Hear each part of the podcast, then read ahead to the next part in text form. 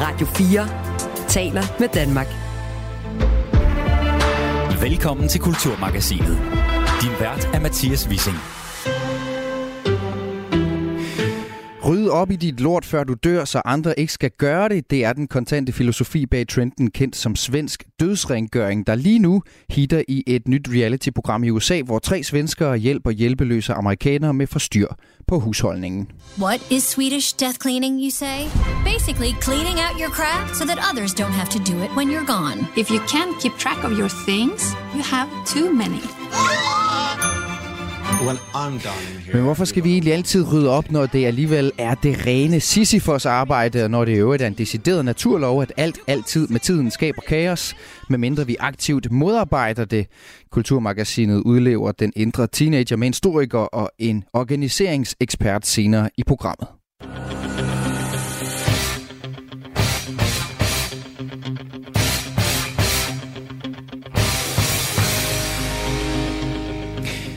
Hen over sommeren har en længerevarende konflikt mellem to af verdens mest magtfulde mennesker, SpaceX og Tesla-ejer samt tekmogul Elon Musk og Facebook-stifter Mark Zuckerberg, nået et komplet åndssvagt og alligevel fascinerende højdepunkt. For at få det hele afgjort har de nemlig lagt op til at få det afgjort på den allermest simple façon med en nævekamp, den vel nok allermest primitive metode til at få afgjort uenigheder, og den enestående handling, hvor vi mennesker kommer tættest på vores dyriske arnested. Senere i udsendelsen spørger vi, hvorfor vi mennesker øh, skulle, øh, på hvad der skulle forestille at være et civilisatorisk højdepunkt i verdenshistorien, fortsat tyr til slagsmål som konfliktløsning, også selvom det formentlig mest af alt er et gratis PR-stunt. You ain't nothing but a hound dog, the crying all the time.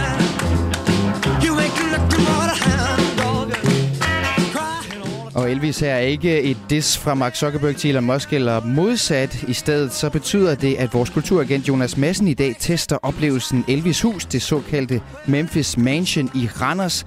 Og det er noget, som du kan høre til allersidst i dagens program. Allerførst skal det handle om den danske festivalsæson, der så småt løjer af. Vi gør status på et emne, der har fyldt meget i musikbranchen de seneste år. Jeg hedder Mathias Wissing. Velkommen til Kulturmagasinet. Du lytter til Radio 4. Det er nemlig stadig langt oftere en mand end en kvinde, der får lov til at stå på scenen på landets store festivaler. Det viser en øh, opgørelse, som Femina har lavet over årets musikprogram på de fire største festivaler herhjemme. Kun på Roskilde Festival er det lykkes at præsentere stort set lige mange kvindelige som mandlige kunstnere. I den anden ende der ligger Smukfest. Her var kun en femtedel af årets artister udelukkende kvinder, mens festivalen præsenterede 16 bands med blandet køn. Den skæve fordeling betyder ikke alligevel, at, at festivalen fremover vil have en øh, målsætning om at booke flere kvinder. Det fortæller chefbooker på Smukfest øh, Mikkel Savier til min kollega på øh, Ring til Radio 4 tidligere i dag. Det at fokusere på øh, at skabe et godt og divers musikprogram ved at tale procenter er ikke vejen frem. Den måde, man øh, skaber et godt og divers musikprogram, det er ved at arbejde i dybden, så vi sikrer os, at øh, diversiteten kommer med i bredden og på tværs og helt ned blandt de unge mennesker. Der ses jo stadigvæk en kraftig forskel på, hvem der starter med at lave musik, når man går tilbage i musikskolerne. Mm. Og vi har en helt anden og meget dybere problemstilling, og derfor er det så unuanceret at tale om procent. Procentet er outcome, og jeg synes, det er flot, at vi som festival ligger omkring 30 procent, når det vi som danskere og gennemsnitlige danskere lytter til, er noget helt andet. Anna Liddell, næstforperson i Koda og forperson i Autor, der er brancheorganisation for sangskriver og komponister. Velkommen til Kulturmagasinet. Mange tak. Hej. Du er også selv øh, komponist og sangskriver, Anna, og det er jo ikke en ny snak, at der er færre kvinder end mænd at finde på de her øh, danske musikprogrammer og plakater. Hvorfor ser vi stadig den underrepræsentation af kvinder på de danske festivalscener? Jamen det ser vi jo desværre for, stadigvæk, fordi at der er rigtig mange steder, vi kan tage fat, hvor vi ikke tager fat. Og jeg vil sige, et af de vigtigste steder, det er vores egen bevidsthed om, at der er et problem. Øh, og der øh, kommer det faktisk lidt bag på mig at, at høre øh, Xaviers udtalelse her fra Smukfest, fordi øh, altså måden, man går i dybden på, det, det undrer mig bare, at Smukfest så ikke har gjort det, så de kan præsentere et festivalprogram nu. Mm. Jeg, tænker, måde, jeg tænker, det han gør, det er ligesom at, at give aben videre, og så sige, at det er musikskolernes skyld øh, på en eller anden måde. Og det vi kan se, det er, ja, det halter på musikskoler, men faktisk ikke så meget, som det gør ude i musikmiljøet. Der, hvor vi mister talent, det er altså i 20'erne, i start 30'erne, hvor der er rigtig mange, især kvinder, som øh, vælger branchen fra. Øh, og så mister vi altså en masse god musik på det. Og hvad, og hvad skyldes det, altså, at de vælger branchen fra på det her tidspunkt i, i forhold til, uh, hvad mændene gør? Jamen, der er rigtig mange parametre, men grundlæggende har vi jo en, en meget krævende branche og en, en ikke særlig øh, mentalt velfungerende branche på rigtig mange måder. Mm. Øh, det vil sige, at den er hård for alle, men den er hård og rå for kvinder og minoriteter, fordi man så oveni en hård branche også skal dele med øh, sexisme eller øh, fordomme eller alle de andre ting, der kan være i en branche. Og så helt grundlæggende, fordi vi jo ikke har indrettet branchen efter kvinder, fordi der har været så mange mænd, og stadigvæk er det. Mm. Og, og, og helt lavpraktisk, hvad er så konsekvensen af de barriere, altså i, i den, i den, i, hvis vi tager det et niveau længere ned, altså hvad er konsekvensen af det så, som de kvindelige kunstnere de møder? Jamen det, det er jo, at de må vælge at ændre branche. Det er det, vi kan se, når vi, når vi laver... Der har været en stor undersøgelse her sidste år, hvorfor der er så få kvinder i musikken, og, og den svarer jo på, at det er de her arbejdsforhold, der er en, en, en stor årsag til det. Så, øhm, og hvis man så spørger, altså, ja, hvad, hvad kan man gøre ved det? det? Det er jo så der, vi skal hen, tænker jeg. Mm. Og der synes jeg, det er lidt vildt, at man som uh, smukfest faktisk kan kaste håndklædet ringet og sige, det må, det må nogle andre gøre noget ved. Fordi de er gatekeeper. De kan gøre noget, hvis de vil øh, ændre på den her balance. Lad os vende tilbage til det om lidt. Øh, først så vil jeg lige give lidt ekstra baggrund. Festivalerne er jo ikke øh, det eneste sted i musikbranchen, hvor kønsbalancen er skæv. Det er også det, du var inde på ifølge de nyeste tal hos jer i Koda, hvor I altså jo arbejder for at sikre musikskabers rettigheder og betaling. Ja, så udgør øh, kvinder 20 procent af organisationens medlemmer, og samtidig så indtjener kvindelige musikere kun 10 procent af den samlede mm. udbetaling for streamet musik. Øh, der er en række vilkår i branchen, som jo så gør det sværere for kvindelige musikere end for mandlige, som du også har været inde på, men det mener også Mathilde Byrjelsen, der er frivillig i foreningen øh, Kim, der laver events med øh, fokus på ligestilling i musikbranchen, og dem har Ring til Radio 4 også talt med. Prøv lige at høre, hvad hun siger. Der er jo kvindelige artister, der peger på, at, at nogle af de mange faktorer, der gør, at kvinder for eksempel falder fra i musikbranchen. Fordi når kvinder er så unge, at de i folkeskolen starter med at spille musik på hobbyplan, så er der jo faktisk lige mange drenge og piger, der spiller musik. Og det viser sig bare, at jo længere man kommer op i øh, fødekæden i gåseøjne, og, og, og jo mere det bliver professionelt, og jo mere magt der kommer i spil i musikbranchen, så falder mm. kvinderne fra. Og noget af det, de peger på, det er jo for eksempel, at de oplever, at der er et mindre udbud af jobs, end der er for mænd. De oplever at blive valgt fra til jobs på grund af deres køn. De oplever at få at vide, at der ikke er en lige så god markedsværdi i, i deres køn, som der er i det mandlige køn. Ja, så det er altså meget eksplicit også, hvad vi hører fra Tilde Byrjelsen mm. her. Øh, nu er du også inde på, på, på Smukfest, og, og, og de, ham talte de jo også med chefbookeren der fra Smukfest, Mikkel Servier. Øh, og han sagde altså, at det vigtigste for dem, det var øh, at lytte til gæsternes ønsker, når han booker artister. Det er det, han bliver ved med at understrege. Og det siger han, øh, at det, der afspejler årets musikprogram, selvom over halvdelen af gæsterne er, er kvinder. Du får lidt lille klip også med ham. Jeg tror, det er 56 procent af vores gæster, der er kvinder. Så mm. vi er på mange måder enige i, at vi det vigtigste for os, når vi præsenterer musik, er at lytte til, hvad gæsterne vil. Og det er absolut også vores primære fokus, når vi, når vi booker musik. Vi lytter netop til, hvad er det gæsterne, de ønsker. Og det, det er jo sådan lidt spøjstandelig del, det her med, at altså, selvom at de fleste af Smukfests gæster i virkeligheden viser sig at være kvinder, så synes han stadigvæk, at deres ønsker er altså på noget mere konservativt. De vil hellere have nogle flere mandlige kunstnere. Mm. Lad os lige, tage mig lige med her, Anna Liddell. Altså, hvad er dit bud på, hvordan vi forbedrer vilkårene for kvindelige artister? Jamen, det han har ret i, det er jo, at det her ikke kun er et problem på festivalspladserne, men alle mulige andre steder. Og der ser vi jo netop i Kodas tal, at streaming er et af de steder, hvor det står aller værst til. Og det er jo, øh, uden at blive alt for nørdet teknisk, så er det jo fordi, at der er nogle algoritmer, som præsenterer noget, vi allerede kender. Så fordi, at det allerede er sådan en stor ubalance i det musik, der fandtes i går, i forgårs, 50 år siden osv., så, så, så fortsætter den ubalance. Altså har du hørt en, en mandlig øh, hvad hedder det, sangskriver eller, eller artist, jamen så bliver du præsenteret for en anden mm. mandlig sangskriver og artist. Mm. Så, så selvfølgelig er vi oppe imod nogle kræfter, øh, hvor, hvor vi skal gøre noget aktivt, og det er også derfor, det bekymrer mig, at uh, Smukfest ikke har lyst til at gøre noget aktivt. Altså jeg undrer mig over den der manglende nysgerrighed for at ændre på det, fordi øh, den her med, at det behøves ikke være sandheden i mine øjne, at vi bare skal booke det, som, øh, som de allerede hører. Selvfølgelig skal man booke noget, man kan, man kan synge med på, men man kan altså også gå ind og, ændre rigtig meget som stor festival. Det kan være i programlægning, det kan også være i, i tiltag. Øh, jeg har lige selv siddet i en festival her for i uge, øh, en samtale omkring det her med barsel og være musiker i branchen. Og det er jo blandt andet derfor, vi mister nogle, især kvindelige øh, talenter i, i 20'erne og start 30'erne, fordi de får familie. Hvad nu, hvis man som festival gik ind og sagde, at vi øh, giver faktisk også catering og mad og ophold og måske også noget løn til en øh, barnepasser? Altså den slags tiltag øh, er bare et ud af flere, man kunne vælge at gøre, hvis man gerne aktivt vil ændre på Og, noget. og hvem har, øh, altså hvis vi nu, nu siger du også selv, at det ikke kun er et festivalproblem, der er mange forskellige steder at tage fat, men hvem har for dig at se ansvaret for underrepræsentationen, hvis vi ser på, på den samlede musikbranche? Hvor, hvor, hvem, hvem sidder egentlig med aben? Nu er den blevet sådan lidt, sendt lidt Ja. rundt, ikke? Hvem, hvem sidder den egentlig hos? Ja, men hvis den sad hos en, så ville det være så dejligt nemt. Det er det jo ikke. Det er jo, det er jo en helt kulturforandring, vi skal i gang med. Og derfor så er jeg også meget positiv over at mærke, at der faktisk er i musikbranchen et ønske om ændring. Øh, for eksempel har vi øh, det her med sexisme, som vi har snakket meget om. Hvor er det, vi går hen? Hvem er det, vi snakker med? Og der er vi nu 12 organisationer, som er gået sammen om en rådgivningstelefon, som bliver lanceret her 2. oktober, hvor alle simpelthen, fordi det er en freelancerbranche, og man ikke har en HR-person eller en chef, man kan snakke med, hvis man er ude for noget, som er grænseoverskridende på den ene eller anden måde, så kan man altså ringe til den her rådgivningstelefon og ligesom få hjælp til, hvordan man går videre herfra. Mm. Anne Liddell, næst forperson i øh, Koda og forperson i øh, Autor, øh, brancheorganisationen for sangskriver og komponister. Tak fordi du var med i Kulturmagasinet. Selv tak. Du lytter til Radio 4. Så skal det handle om at rydde op og rydde ud i det mikrokosmos, vi alle sammen går og kalder vores hjem. De seneste år har vi nemlig set en bølge af bøger og tv-programmer, der handler om at holde orden. En tendens, som ikke mindst hende her har spillet en central rolle i.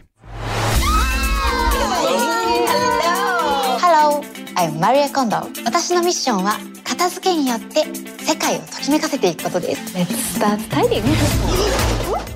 Ja, den japanske oprydningsguru Marie Kondo, som fik Gud og hver mand til at løfte tilfældige genstande i hjemmet, opholdt dem ud fra kroppen i trak- strakt arm og spørge, Does it spark joy? We have too much stuff. It's official. It's so hard to let it go. I don't want to just, you know, dump it. I want to be thoughtful about it. Choose items that spark joy for you. Spark joy. It's not as easy as I thought it was going to be. We're on board. We Men altså også både før og efter Marie Kondo-hypen har vi de senere år været ekstremt optaget af oprydning. Det vrimler med programmer, der handler om at få styr på livet ved at få styr på hjemmet. Alene på TV2 kan man se ryd op i dit liv, og vi drukner i råd. Nogle danskere lever i bjerge af rod og kaos, som de ikke selv magter at få styr på. Det vil vi nu hjælpe dem med. Vi samler alle deres ting for at give dem overblik. Så skal de skille sig af med halvdelen af alt, hvad de ejer. Imens jeg, organiseringsekspert Marianne, så er det selvfølgelig vigtigt, at man får nogle labels på, så man kan se, hvad det er. og håndværkeren Dennis Jeg synes egentlig, det her det bliver sådan meget lækkert. gør klar til deres nye liv. Vi får travlt. Vi har kun én uge og et stramt budget. Velkommen til Vi drukner i rod. Og nu har vi balladen igen. Den her gang så er det altså et oprydningsprogram under navnet dødstedning, eller på dansk svensk dødsrengøring, et fænomen opfundet af svenskeren Margareta Magnusson med bogen Fru Magnusson rydder op på dansk, som tidligere i år altså kastede det her reality-program af sig i USA, nemlig The Gentle Art of Swedish, Swedish Death Cleaning. Listen up. Everyone is going to die.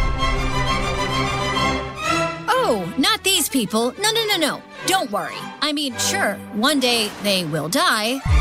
We all will. But the point is, they all need the gentle art of Swedish death cleaning. What is Swedish death cleaning, you say? Basically, cleaning out your crap so that others don't have to do it when you're gone. If you can't keep track of your things, you have too many.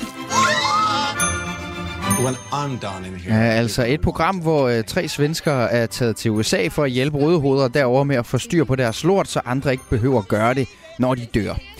Niels Overgaard, forfatter til bogen Det hele handler ikke om dig, journalist og stoiker. Velkommen til Kulturmagasinet. Tak skal du have. Marianne Gammelgaard, organiseringsekspert blandt andet i før omtalte program. Vi hørte dig også lige før, vi drukner i rod. Også velkommen til dig. Tak for det. Øh, Jeg kan godt tænke mig lige at starte med at spørge dig, Niels Overgaard, for jeg har en idé om, hvad du svarer, Marianne. Men Niels, er du selv god til at rydde op? Øh, det er jeg faktisk. Jeg, øh, jeg har ikke været det gennem hele mit liv, men øh, jeg fandt på et eller andet tidspunkt ud af, at livet simpelthen er meget øh, nemmere og bedre, hvis man øh, rydder op efter sig og har styr på sine ting. Så det, jeg er faktisk... Øh, jeg er faktisk ved at være måske en lille smule anal endda. Ja, okay, jamen det, og det glæder mig til at dykke ned i nemlig. Men, men hvad, hvad, hvad får du ud af? Altså er der sådan en renselsesproces forbundet med at rydde op, eller hvad er det det for en følelse, det giver dig? Øh, jeg har simpelthen bare brug for, at der er sådan nogenlunde ren linje omkring mig, både sådan i det fysiske rum og øh, måske også i det mentale, for, for at man kan have plads til at være til. Jeg, jeg, jeg bliver sådan sindssyg af at leve i for meget rod. Jeg har haft øh, jeg har, jeg har små børn, så jeg har ligesom brugt ret meget, synes jeg, de sidste otte år på at, på at gå og rydde op, fordi jeg simpelthen ikke kan holde øh, alternativ ud og leve i sådan en konstant kaos. Ja, og det har du sikkert hørt før, det her Marianne Gammelgaard. Du er jo selv en mesterlig organisator af hjemmet, men du er også god til ikke at have øh, for mange ting, der kan rode. Hvad er det for en, en glæde, du føler ved at have få ting? Altså det, man kan sige, det er en oplagt øh, løsning på problemet. Jamen altså, øh, når man skiller sig af med nogle ting, så gør man jo plads til noget, som ikke er ting. Øh, og ved at have mindre, så, øh, så gør jeg plads til noget andet. Og det der med at have overblik over alt, jeg har og sådan noget, det giver mig en følelse af, af sådan, at jeg har kontrol over mit liv, og jeg har styr på mit shit. Mm. Og, og vi, vi, vi har jo alle dage øh, ryddet op. Det er, jo ikke, det, er ikke, det, er, det er jo ikke nogen nyhed her i Kulturmagasinet, at, at, at vi går og rydder op og, og altid har gjort det. Men alligevel så virker det til at være sådan en aktuel opmærksomhed på, hvad din er oprydning. Blandt andet med det program, som du selv medvirker i, Vi Drukner i Rod, som har, har kørt et par sæsoner.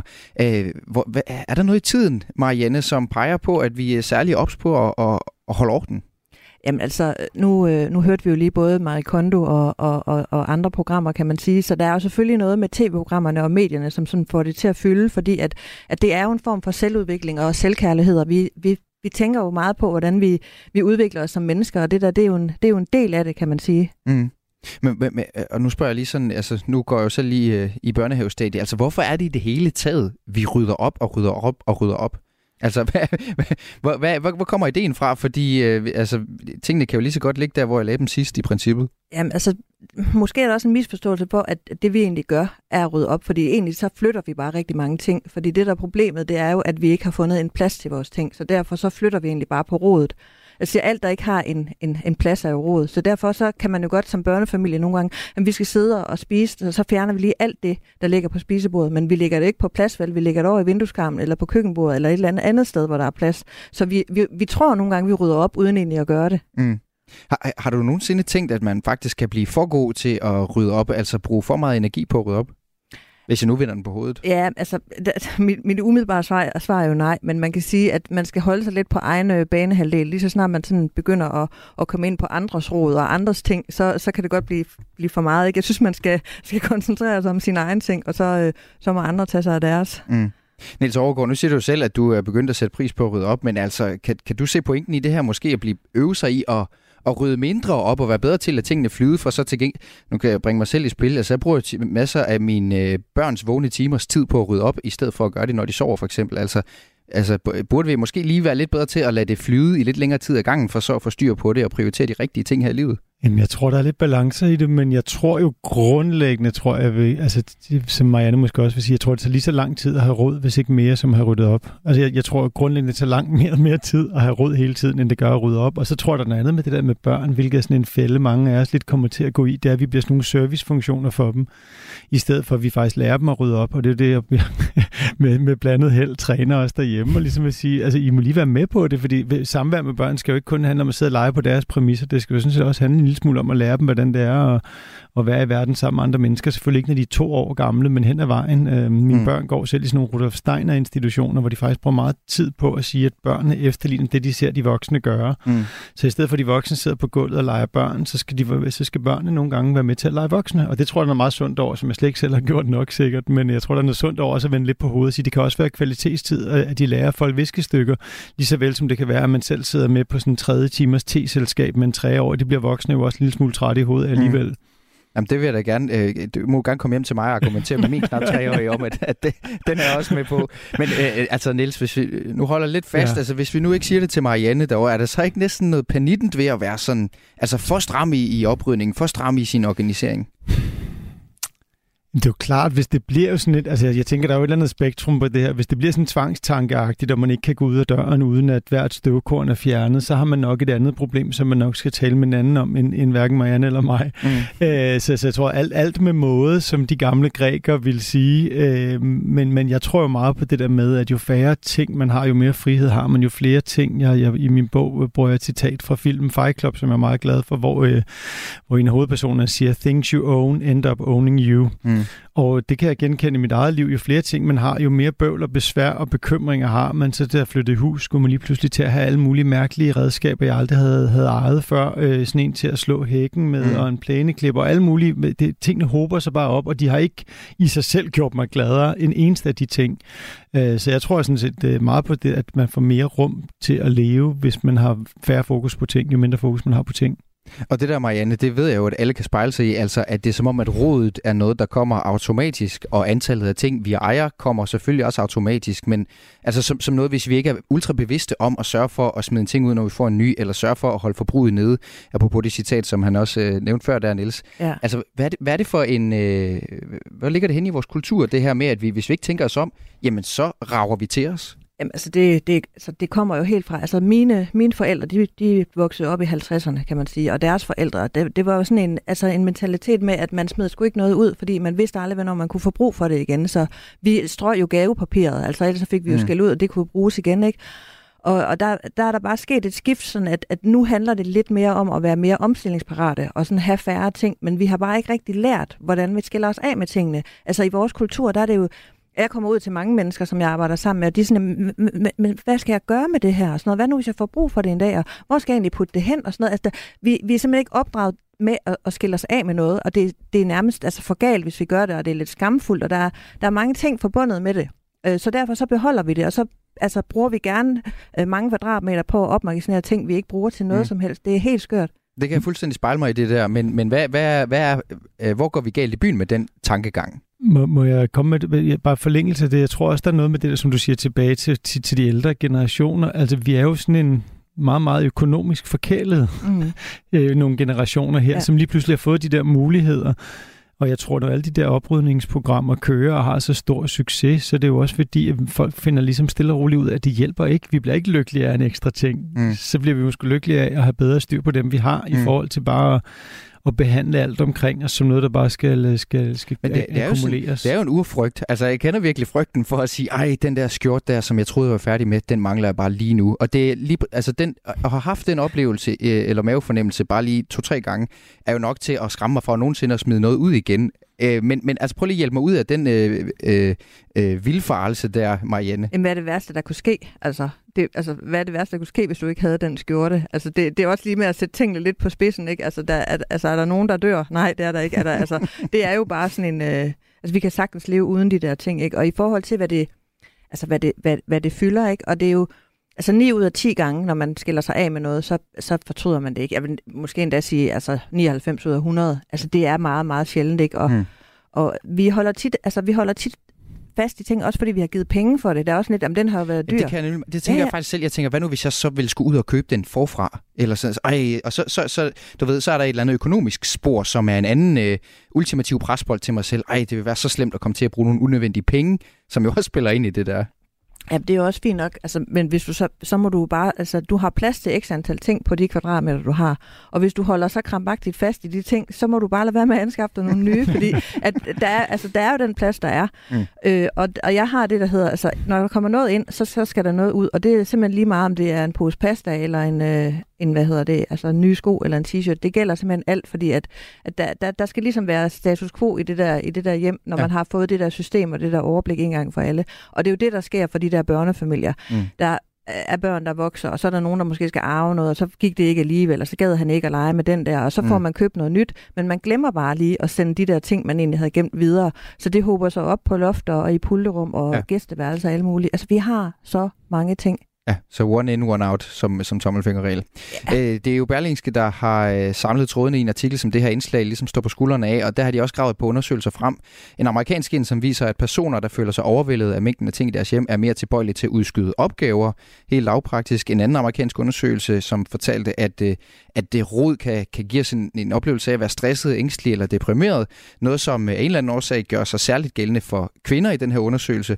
En tredje undersøgelse viste, at et rodet køkken med for mange ting kan få folk til at snakke mere og spise mere usundt simpelthen.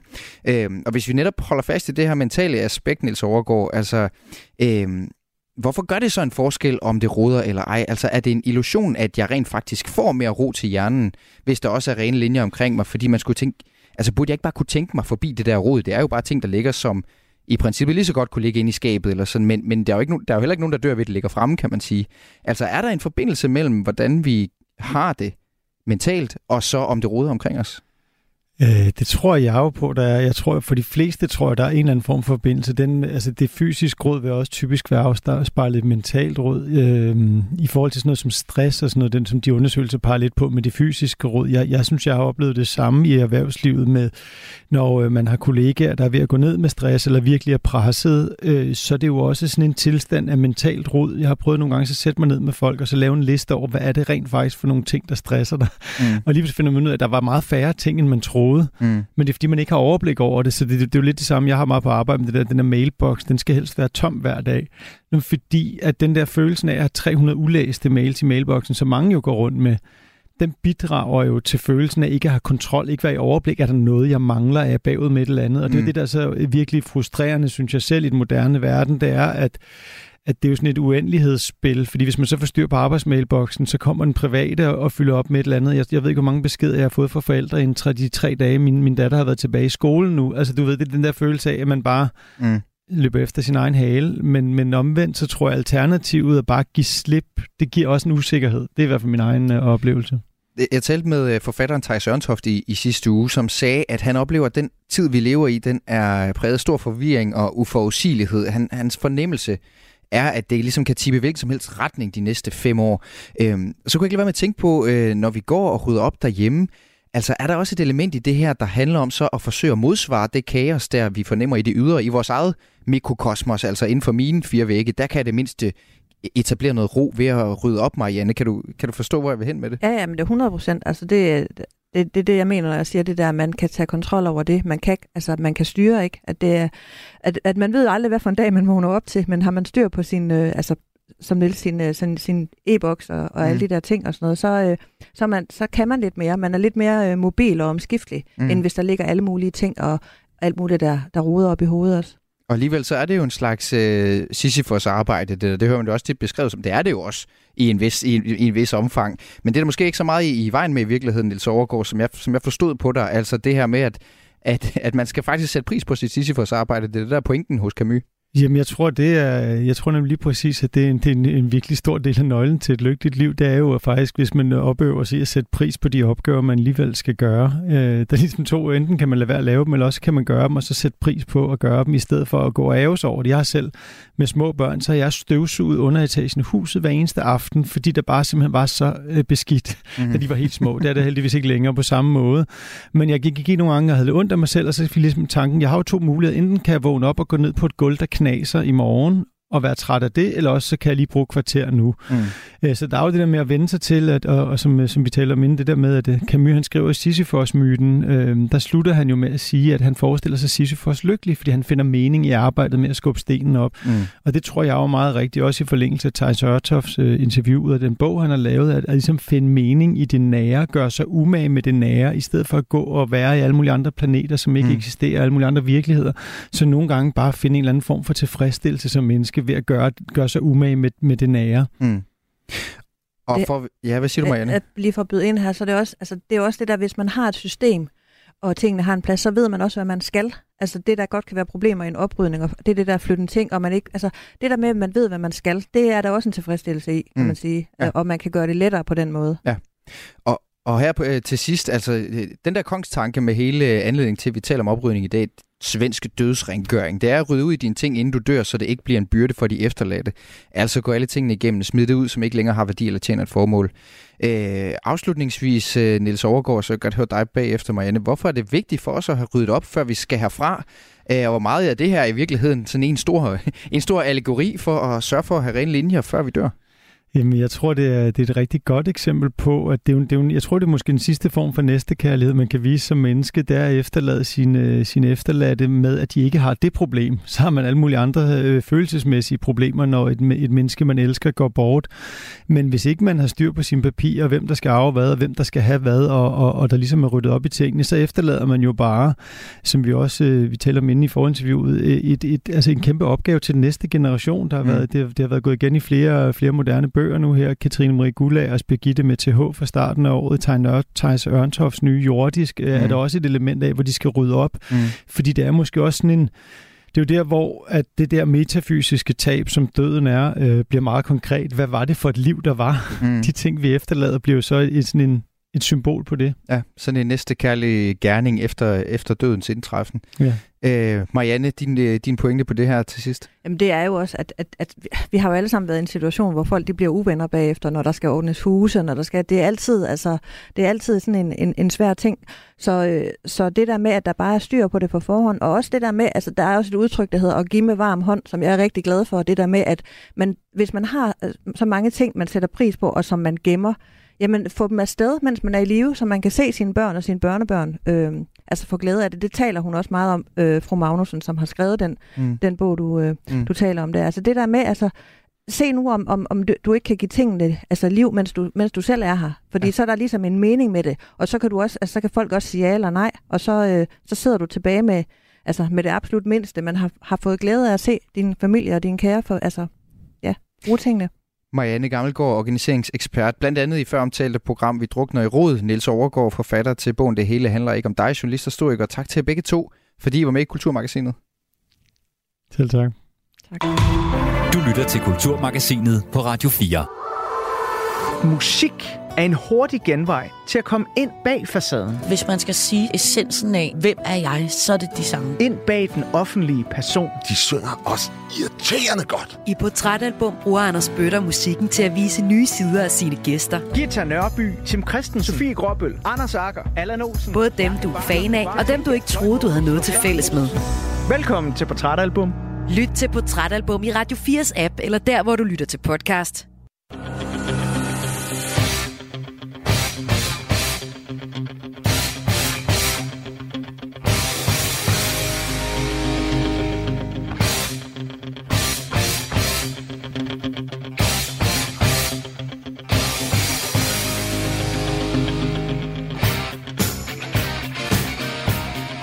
Ja, der findes uh, næppe noget riff i verden, der overgår Survivors Eye of the Tiger for Rocky 3, når det kommer til at signalere slagsmål i horisonten, og det er præcis, hvad der har været mellem to af verdens mest magtfulde mennesker. Facebook-stifteren Mark Zuckerberg på den ene side, og hans evige ærkefjende, tekmogulen Elon Musk på den anden. Kort sagt, så har der været en længerevarende konflikt med masser af trash-talk mellem de to tech-giganter. En fejde, som øh, måske mest af alt bunder i, at Zuckerberg har lanceret platformen Threads som et alternativ til det, der indtil for nylig var kendt som Twitter, som altså er ejet af Musk. Og så har de sådan lidt halvhjertet forsøgt at få en såkaldt cage fight, et slagsmål, hvor alle midler må tages i brug i stand. Selveste Colosseum har været i spil som arena, indtil Zuckerberg i går skrev på Threads, at hvis Musk skulle være så skide useriøs omkring det, så gad han da bare slet ikke at bruge sin tid på det, hvor til Elon Musk så til gengæld lynhurtigt skrev tilbage på sit medie, det der nu hedder X, som før hed Twitter, Suck is a chicken, og fulgte op med at sige, at Zuck Zuckerberg ikke kan spise kylling, fordi det vil være kannibalisme. Nu gør Kulturmagasinet det eneste rigtige at løfte blikket og spørge, hvad i alverden er det for en børnehave, som to af verdens både rigeste og mest magtfulde mænd går i, og hvorfor er det, selvom det åbenlyst er et mediestunt, næsten umuligt at kigge væk. Sune Bang, kommunikationsrådgiver og brandingsekspert, velkommen til Voksenbørnehaven. Ja, tak skal du have. Sune, prøv lige at fortælle mig, hvis vi nu antager, at historien med enkelte tilbageskridt i de store hele skrider fremad mod stadig større niveau af indsigt, øh, hvordan kan det så være, at to af verdens mest magtfulde mennesker tyr til vores allermest primitive stadie for at sætte punktum for en konflikt? Ja, jeg ved heller ikke, om det er sæt punktum på en... På en altså det, I virkeligheden er det jo sådan, at når, når, når du ser de her øh, øh, battles, der nogle gange er mellem øh, forskellige offentlige personer, så gavner det jo op øh, begges øh, omdømme og, og mere omdømme, de vil få ved nogle gange nogle forretningsmæssige beslutninger. Mm. Øh, så, så det her, det er jo et gigantisk mediestånd, der ligger lige linje fra, fra, fra alt det, som øh, Elon Musk har gjort igennem mange år, nemlig øh, at forarve eller overraske folk med øh, både forretningsmæssige beslutninger, herunder for eksempel, da han købte Twitter for, for øh, ja, 300 milliarder, Mm. mm. det var meget, det var, øh, øh, til at sætte øh, øh, rumskib ud i, øh, i, i, i space, og, og, så, og så videre, så videre. Og så det her, det, han, er jo også, han er jo også kendt for, øh, Elon Musk, at, at øh, ikke have sindssygt langt fra tanke til handling Mm. på sin eget Twitter, eller nu Mm. kaldes det jo X, Mm. øh, og hvor han gør nogle ting, som man normalt ikke ville rådgive sådan en person til at gøre, men, men bare skaber, gør ham større og større som person. Så det er sådan en lille PR-genistreg, det der med at øh, appellerer til det, af en eller anden årsag fascinationsmoment, det er at gå i slagsmål. Altså som om et eller andet, altså øh, sådan det ultimative øh, umulige at kigge væk fra et slagsmål for os mennesker. Altså øh, fuldstændig. Altså, vi, er, vi er selvfølgelig har vi set sportsfolk gøre det, specielt bokser, der virkelig taler en kamp op ved at provokere øh, voldsomt. Øh, Muhammad Ali var fantastisk til det. Og hvis vi tager MMA, som jo er det, som de skal slås, øh, har man talt om. Øh, Conor McGregor, han er jo helt... Øh, han er jo helt vild også der. Vi har også set det inden for hiphop-scenen, at rapper øh, virkelig sviner hinanden til i sange, eller, eller øh, næsten provokerer hinanden til, ja, nogle gange så ender det jo faktisk i, i mor. Øh, mm. Vi har også set herhjemme, for eksempel Lars von Trier og Peter Olbæk, øh, i virkeligheden for åbent tæppe være uenige. Der var et tidspunkt, hvor Peter Olbæk var inde og pille i en af dogmefilmene. Jeg ved ikke, om det var lys eller lyd, han pillede i, fordi han synes, det lød af pommeren til, eller lignede noget, noget, der ikke var godt nok. Og hvor, hvor Lars von Trier så kan, kan fremhæve sine kunstneriske øh, sider. Øh, og, og, og hellere tage et slagsmål i, i, den, i den åbne, øh, for den åbne mikrofon end bagved, fordi det er jo sådan noget, som vi andre synes er spændende. Og det er og fordi, de ved, at vi her i medierne altid vil samle op på en konflikt. Undskyld, jeg tager lidt ind over det, Sune. Der er lige en, et halvt sekunds forsinkelse. Men altså, de gør det, fordi de ved, at hvis der er noget, Ja, der er får journalisterne til at snakke om det, så er det altså, hvis der er flade øh, i, i, i, i, øh, i, i luften.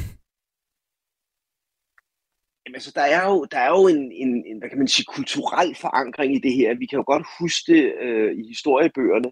Øh, sågar en, øh, jeg tror det var en amerikansk vicepræsident, der, der også øh, var i en meget, meget kendt øh, duel med, med finansminister Hamilton.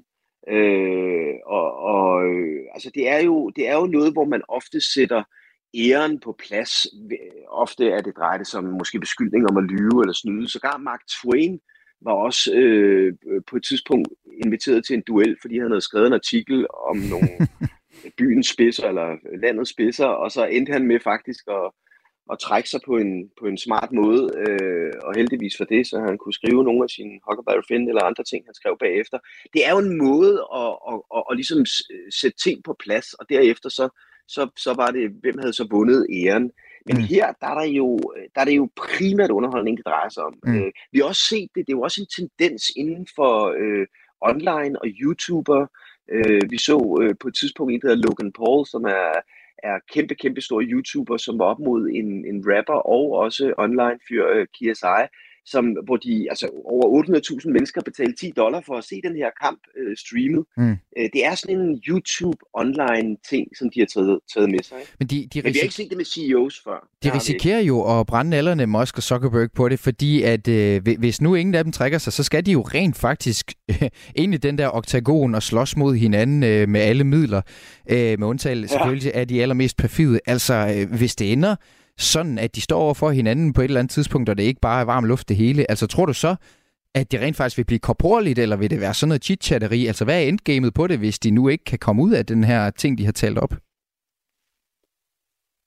Jeg tror bestemt ikke, at det bliver chitchatteri, hvis de ender derinde. Jeg er meget i tvivl om, om Elon Musk reelt set er interesseret i det her, fordi vi skal ikke glemme, at Zuckerberg, han faktisk har det sorte bælte i YouTube, og han, han deltager faktisk i turneringer og konkurrencer rundt omkring, hvor han, øh, hvor han slås fuldblods. Øh, hvilket er lidt, lidt, måske ikke det image, man, man har, eller han har, øh, der, får, der opstiller man er mere som sådan en lidt øh, morstreng, øh, hvad hedder det, de har, de har, hvor Elon Musk er gadedrengen. Mm. Jeg tror, vi alle sammen anerkender dem så for deres øh, intelligens. De er lynende intelligente begge to.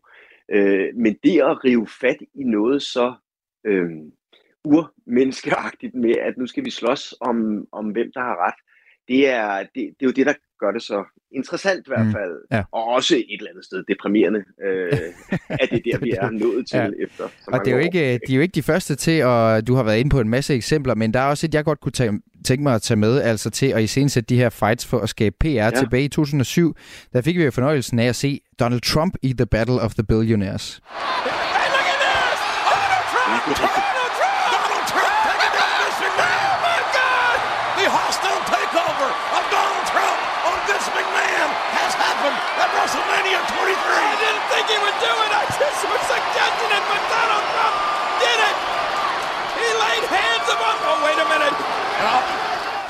helt op at køre her. Men altså en kamp, der skulle udkæmpes by proxy af to wrestlere, som skulle repræsentere henholdsvis Donald Trump og forretningsmanden og World Wrestling Forbundets grundlægger Vince McMahon hedder han, hvor taberen så skulle kronraves. En kamp sådan med Donald Trump, så altså i det her klip blev korporlig i rent faktisk og gik, og, og gik i kødet på øh, Vince McMahon. Men selvfølgelig som gak og gøjl, det var jo wrestling. Øh, det er så samtidig manden, der ni år senere blev USA's præsident, så det er jo ikke helt idiotisk. Øh, altså er USA øh, her på falderæbet Sune særlig øh, øh voldsforhærligende, når det kommer til underholdning og fisk opmærksomhed? Helt kort. Ja, altså helt, helt sikkert. Hvis, hvis, der står, at hvis der er cigaretter med i en film, så bliver det påpeget eller sex. Men det er vold, det, det, det er tilladt alle steder. Det her det er et stort skuespil, det som der sker omkring amerikansk wrestling. Det her det er lidt mere rigtigt, fordi det bliver voldsomt, hvis det er, at de ender i ringen. Og, øh, så, så det er, Amerika er Amerika øh, og ren underholdning. Og det er også noget af det, som der ligger i det her. Det er meget ren underholdning. Mm. Sune Bang, kommunikationsrådgiver og branding-ekspert. Tak fordi du var med i Kulturmagasinet. Jamen, tak for det. Hvis øh, du, lytter med, vil have mere perspektiv på wrestling, slagsmål og lusinger, så kan jeg anbefale den udgave af vores USA-program Only in America, som blev sendt i slutningen af april tidligere i år. I det program så taler værterne Mirko Reimer Elster og Frederik Gottlieb om netop det her med, hvorfor kampsport og machokultur er så populært i Guds eget land. Du lytter til Kulturmagasinet på Radio 4. Sommerferien den er efterhånden ved at være sejlet agter ud, og det betyder, at vi igen skal puste liv i vores kulturagenter her i programmet. Og i et ustabilt sensommervejr, hvor den næste by jo aldrig er mere end 5 minutter væk, så går anbefalingen indendørs. Et særligt museum, som ofte går under øh, radaren her i landet, har nemlig pludselig fået en del opmærksomhed i de prominente kulturspalter den her sommer, der er tale om det såkaldte Memphis Mansion i Randers. Et Elvis-museum, der er bygget som tro kopi af Elvis' originale hus. I programmet Portrætalbum i juli her på Radio 4, der var Gita Nørby på besøg for at fortælle om Mozart og tryllefløjten til min kollega Anders Bøtter, men pludselig kommer hun alligevel ind på Elvis, og så lyder det altså sådan her. Han rammer mig den dag i dag, for kommer du forbi Randers, mm-hmm. så er der en mand, som har lavet Graceland totalt som Elvis Presley boede. Og der skal jeg altså ikke bare køre forbi, men være venlig og køre op på parkeringspladsen og se det museum.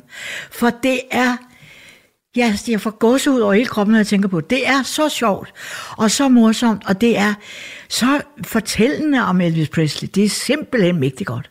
så kunne de vel ikke få bedre reklame, altså end Gita Nørbys øh, anbefaling. Men hun er ikke den eneste, der har talt varm om øh, Memphis Mansion. Man kunne også tidligere den her måned læse en femstjernet anmeldelse af museet i politikken. Og det har selvfølgelig gjort os lidt nysgerrige her på Kulturmagasinet, men vi ved også, at der kun er én mening, som virkelig tæller, og det er den, der kommer fra de kulturagenter, som vi med strategisk hånd har strøget ud over landet. Derfor har min kollega Lene Grønborg været i Randers for at opleve Memphis Mansion i selskab med kulturagent Jonas Madsen. Og inden vi skal høre, hvad han synes om det hele, så får du lige en kommentar fra manden bag museet, ham der hedder Henrik Knudsen, som fortæller, at han blev optaget af Elvis allerede som barn. Jeg blev introduceret til Elvis i 1972. Jeg var bare 8 år gammel. Og øh, det var et radioprogram med Jørgen Demilius som vært, top 20 eller noget sådan. Og øh, den her dag, der spiller han et nummer, der hedder Burning Love.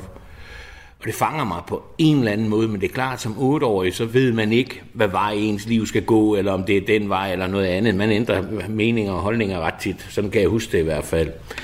Men da Elvis dør den 16. august 1977, er jeg bare 13 år gammel. Jeg har en baggrund. Jeg er født og opvokset i Odense og gik på noget, der hedder Odense Friskole. Og på Odense Friskole, der havde vi en tidligere østtysker til engelsk, og hun fortalte, at der, hvor hun kom fra, der var Elvis forbudt, og rock and roll var forbudt. Og det synes jeg var en lille smule fascinerende. Så det er sådan en kombination af mange ting, der ligesom har, har gjort det for mig.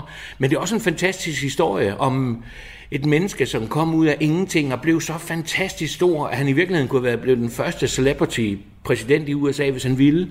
Men det var ikke hans, øh, det var ikke hans ønske, han ville underholde og, og, og synge. Så der er, mange, der, er mange, der er mange facetter i den historie. Memphis Mansion er et sted, som er skabt... Øh, ja, det er jo skabt på en forretning, der blev grundlagt i 1990, øh, som primært er skabt af min interesse for Elvis. Øh, drømmen om at kunne skabe noget, kunne leve af noget, som, øh, som, man, øh, som var ens hobby. det er jo nærmest ligesom at blive professionel fodboldspiller, uden at blive professionel fodboldspiller. Men nej, man får lov at leve af det, man, man, man elsker, og det man ja, lad os inspirere af hver eneste dag. Øh, min samling på museet regnes for at være en af de 10 største i verden, og den er forsikret for 15 millioner kroner. Øh, det har taget mig over 30 år at samle de her ting, og det har selvfølgelig også været en jungle. Jeg har også været privilegeret, øh, fordi jeg igennem årene har lært hans familie at kende, øh, nogle af hans musikere, hans management, øh, jamen alle mulige, der arbejdede eller var omkring Elvis, øh, som jeg har været heldig, at nogen har doneret noget til vores udstilling, og nogle gange har jeg fået lov til at købe noget.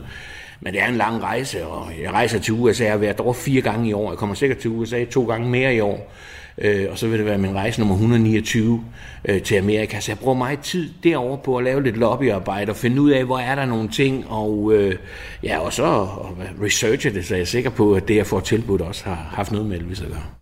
Og det var altså Henrik Madsen, manden bag Memphis Mansion i Randers, som du hørte her. Her på Kulturmagasinet har vi som sagt sendt vores kulturagent i øh, marken for at opleve det hele på et tæt hold, og sammen med min kollega Lene Grønborg Poulsen, der er Jonas Madsen nu gået ned i bygningens kælder, hvor man har indrettet en udstilling af Elvis-relikvier. Øh, vi er indenfor nu, og øh, er kommet ned i kælderen, hvor det egentlig er, er her øh, museet det er. Man øh, kunne måske blive snydt til at tro, at øh, når udvendigt det er en øh, tro kopi situationstegn af Elvis' hus, at så indvendigt også. Øh, det er det ikke. Man bliver mødt af den her um, entré, eller hvad hedder det, en um, kiosk, hvor man kan købe noget merchandise, og så får du at vide, at det er, i, det er nede i kælderen, det sker. Så lige nu så er vi lige kommet ned. Vi er kommet ind, vi er i kælderen, og skal til rundt og se det hele. Lad os gå rundt og kigge. Yes. Lige nu står vi og kigger i garagen, øhm, og kigger på en bil, jeg tror, det er en bil, som øh, sådan lige hvad jeg kan se, så er det en øh, Lincoln. Og øh, Elvis han køber bilen, så det må være, det må være Elvis' bil, tidligere bil, øh, vi kigger på nu. Og øh, det er en stor en, stor bil. Rigtig amerikanerøs. Øh, ja, og så er der en båd også, og noget motorcykel, et eller andet. Trehjulet motorcykel, det må være, det må være sådan lidt en kopi af Elvis Garage, det her, vi ender kigge nu. Og øhm, det er nok ikke den her, man skal tage, hvis man er miljøbevidst i hvert fald. Nej, hvad tænker du, når du står og kigger på alle de her øh, ting, han har haft? Man kan godt blive lidt. Man kan godt blive lidt.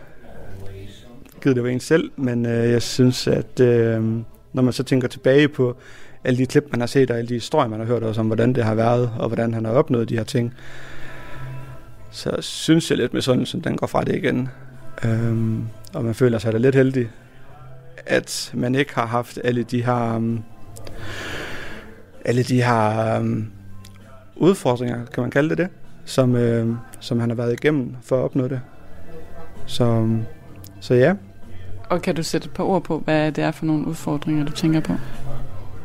Jamen, når man tænker på den her øh, gudestatus, han har haft, også med, med folk, som må have, altså, have forgudet ham, er jo en ting, men, men at have haft ham som, ikke engang et forbillede, men, men som en decideret Gud. Altså, øh, nogle mennesker, de er jo skør i, altså, de er bare mere skør end vi andre, vi er måske.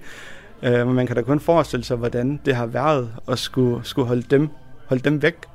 Man hører i dag om, bare noget så banalt som danske YouTubere, som bliver opsøgt af, af fans. Hvordan har det ikke været at være, altså at have kongestatus? Nu har vi set på nogle af de skilte derinde, at øh, der stod på et af dem, øh, USA har haft mange præsidenter, men har kun haft én konge. Og det er så Elvis, der bliver refereret til. At have kongestatus, men ikke at være beskyttet som konge, det må være vildt. Altså, ja. Ja, fordi det er på en eller anden måde fascinerende på flere niveauer. Altså ja. både at Elvis som person var fascinerende, men det fascinerer mig egentlig også, at der er en person i Randers, der har samlet alt det her ja. og lavet et museum af det. Ja, ja, ja, ja lige præcis. Altså at, hvordan, hvordan gør man det? Hvordan får man fat i de ting? Hvordan får du uh, Elvis' uh, Lincoln transporteret fra, fra USA til, til Randers? Det sætter nogle spørgsmål i gang i hvert fald. Eller i hvert fald nogle tanker i gang when you order south of the border. Jo. Lige nu står vi og kigger på en guitar, en Gibson Dove guitar. Altså, nu skal jeg ikke, nu skal jeg ikke lyde klog eller noget som helst, men jeg tror ikke, der er lavet ret mange af dem. Øhm, den er flot. Den er rigtig, rigtig flot. Det minder meget om, hvis folk de kender lidt til Gibson og guitar, så ligner meget sådan en helt klassisk western guitar. Det er en western guitar, men også bare en helt almindelig øh, uh, Gibson guitar. Øhm, og så er der, øhm, så er der, øhm, så er der nogle duer der på. Der er en due nede, ved, øhm, nede på selve kassen af gitaren. Det kan jeg ikke huske, hvad det hedder nu, det er typisk. Men øh, der er sådan ligesom sådan en due på, og så er der, står der do op på halsen i, i rød. Den er flot. Den er rigtig, rigtig flot. Der står, at øh, der står her på skiltet øh, ved gitaren, så står der, at øh, det er en Gibson Dove guitar, og Elvis han brugte den i, øh, i 1974 og ja, frem til 1975. Blandt andet nytårsaften, hvor Elvis han optrådte i Pontiac Silverdome for, for ingen mindre end 60.500 tilskuere. Og guitarplekter, det er fra samme periode. Det er sådan trekantede, trekantede plekter, hvor der står EP på for Elvis Presley. Og øh, det er ikke så tit, man ser trekantede plekter. Ægte guitar, de er meget hårdere. Øh, så det er mere bass plekter. Men øh, ja, den er lidt sjov at kigge på. Jeg tror, det er det sjoveste indtil videre. Sådan, altså, men det er også, jeg spiller guitar selv en lille smule. Sådan en selvlært guitar. Og øh, det kunne være sjovt at spille på den der. Ja, man kan høre, det kribler lidt i fingrene på kulturagent Jonas Madsen. Vi runder af med en anmeldelse fra ham, som mener, at øh, museet har sine højdepunkter, men nok alligevel mest, hvis man er ægte Elvis-fan, fortalte han, da vi altså bad ham om at ligesom øh, opsummere det hele. Det er sådan en blandet følelse. Det har været okay, det har været spændende, det har været, øh, det har været sjovt at komme ned og se lidt og læse lidt omkring Elvis. Jeg synes, man skal være... Man skal helt klart være fan af Elvis, og man skal helt klart have en eller anden passion for den tid, han levede i, hvis man skal få noget ud af det. Det er... I min øjne set, så er det ikke et sted, jeg ville komme ind, hvis det var, jeg ikke anede, hvem Elvis var, eller, eller noget. Så, så, så ville jeg gå ind og se det. Det bliver fascinerende. Det er, det er gitarerne. Og, og hvis man har lidt... Jeg voksede op i en familie, hvor, hvor som var meget musikalsk. Min far der spiller guitar, min bror spiller guitar og trommer, og jeg spiller guitar til husbehov. Så man bliver lidt præget også med, med de her berømte øh, guitarmærker, Fender og, og blandt andet. Øh, og så når man ser dem, og man ser dem så tæt på, og det er guitar med så stor historie som det er, så, så bliver man lidt, eller jeg bliver lidt, kan godt blive lidt fascineret af det. Og, men også, også øh, det liv, han har haft, som man går ud fra, han har haft i hvert fald, når man går rundt hernede, det, øh, det er da også fascinerende og skræmmende på en eller anden måde, at, at på grund af musik, så kan man blive set på som en konge. Det, det synes jeg er vildt. Og, og kongen går jo igen. King of rock and roll og ja, igen refererer til skæld, jeg har snakket om tidligere, at USA har for mange præsidenter, men kun en rigtig konge. Der er ikke andre, der har haft den, den, den status, som han har haft i amerikansk musik. Det synes jeg, det synes jeg er vildt.